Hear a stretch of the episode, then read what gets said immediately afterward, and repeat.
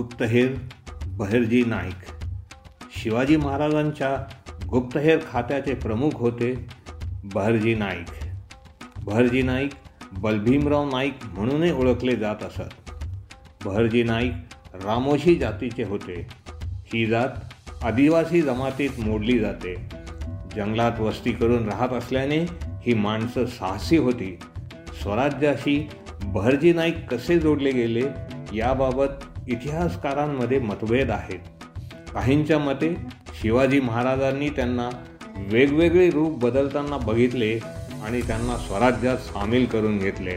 तर काहींच्या मते जिजाबाईंचे वडील लखोजी जाधव यांनी जिजाबाई यांच्यासोबत काही खास विश्वासू माणसं दिली होती. त्यातील एक होते बहरजींचे वडील. वडिलानंतर बहरजी स्वराज्याच्या सेवेत रुजू झाले. वेगवेगळ्या प्रकारची सोंग वठविण्यात बहेरची तरबेज होते. वेगवेगळे वेश बदलण्यात व बेमालूम नक्कल करण्यात ते पारंगत होते. त्यांच्यातील हे गुण हेरून शिवाजी महाराजांनी त्यांच्यावर हेरगिरी करण्याचे महत्त्वाचे काम सोपविले. कोळी फकीर वासुदेव संत अशा कोणतेही वेषांतर ते बेमालूम करत.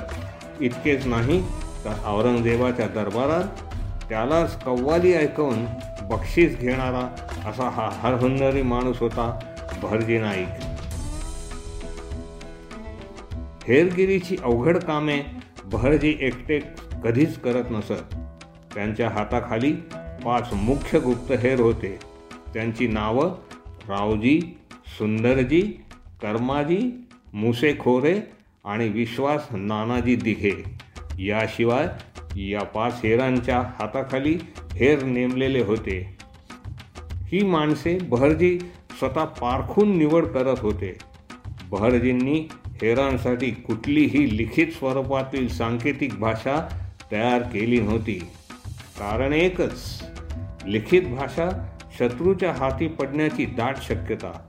म्हणूनच त्यांनी गुप्तहेरांसाठी खास भाषा तयार केली होती. जसे की पक्ष्यांचे आवाज प्राण्यांचे आवाज या भाषेद्वारे हेर मिळालेली बातमी बहरजींपर्यंत पोहोचवत.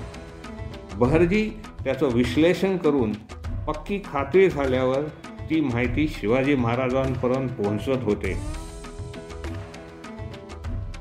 असे मानले जाते की शिवाजी महाराजांच्या दरबारात जवळपास तीन हजार गुप्तहेर होते आणि त्यांचे नेतृत्व अर्थात बहरजींकडे होते. चुकीची माहिती देणाऱ्याचा सरळ कडेलोट केला जात असे. एवढी कडक शिक्षा बहरजींनी ठेवली होती. त्याचं कारण हेच होतं की चुकीच्या माहितीवर आधारित शिवाजी महाराजांनी नियोजन केलं आणि ते फसलं. तर त्यात महाराजांच्या जीवाला धोका होताच. त्याचबरोबर असंख्य सैनिकांचे जीव धोक्यात येण्याची शक्यता होती. गुप्तहेराला कधी कोठे युद्ध प्रसंगाला सामोरे जावे लागेल हे सांगता येत नाही. बहरजी फक्त गुप्तहेरच नव्हते तर चांगले लढवय्यही होते. तलवारबाजी भाला तिरंदाजी दांडपट्टा युद्धकलेत वाकबगार होते. शिवाजी महाराजांचा मनसुबा काय आहे हे बहरजींना आधी कळत असे. त्यानुसार ते आधी शत्रूच्या गोटातील माहिती काढण्यास सुरुवात करत असत. त्यांना मिळालेल्या प्रत्येक माहितीचा ते खूपच बारकाईनं विचार करीत. बहरजीत अचूक निर्णय क्षमतेची मोठी शक्ती होती. बहरजी चुका करणार नाही तेवढा विश्वास शिवाजी महाराजांचा त्यांच्यावर होता.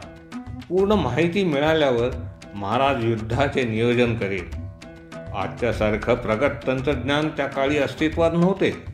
तरीही बहरजींनी शत्रूची अचूक माहिती कशी मिळवली असेल त्यात तथ्य किती प्रमाणात आहे ते कसं शोधलं असेल आणि सरते शेवटी शिवाजी महाराजांपर्यंत कशी पोहोचवली असेल हे एक मोठेच कोडे आहे. नियोजनानुसार एखादी अफवाही पसरायची असेल किंवा शत्रूपर्यंत चुकीची माहिती पोहोचवायची असेल तर ते कामही बहरजी आणि त्यांचे साथी खूप चतुराईने करीत.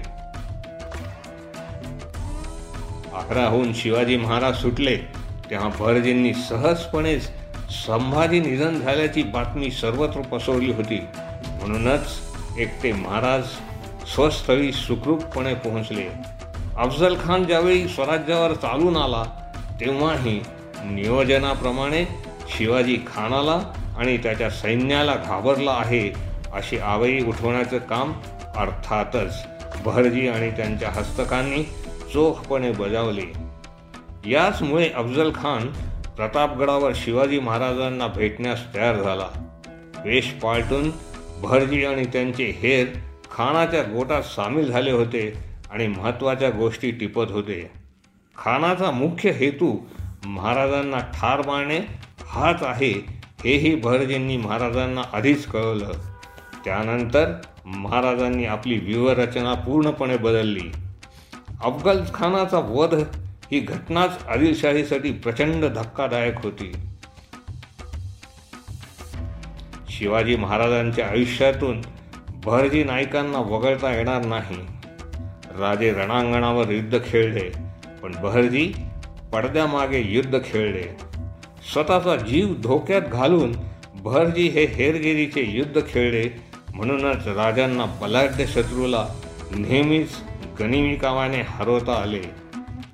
बहरजी अष्टावधानी असणारे स्वराज्याशी इमान राखणारे किंबहुना स्वराज्यासाठीच आयुष्य वेचणारे असे अफलातून व्यक्तिमत्व होतं.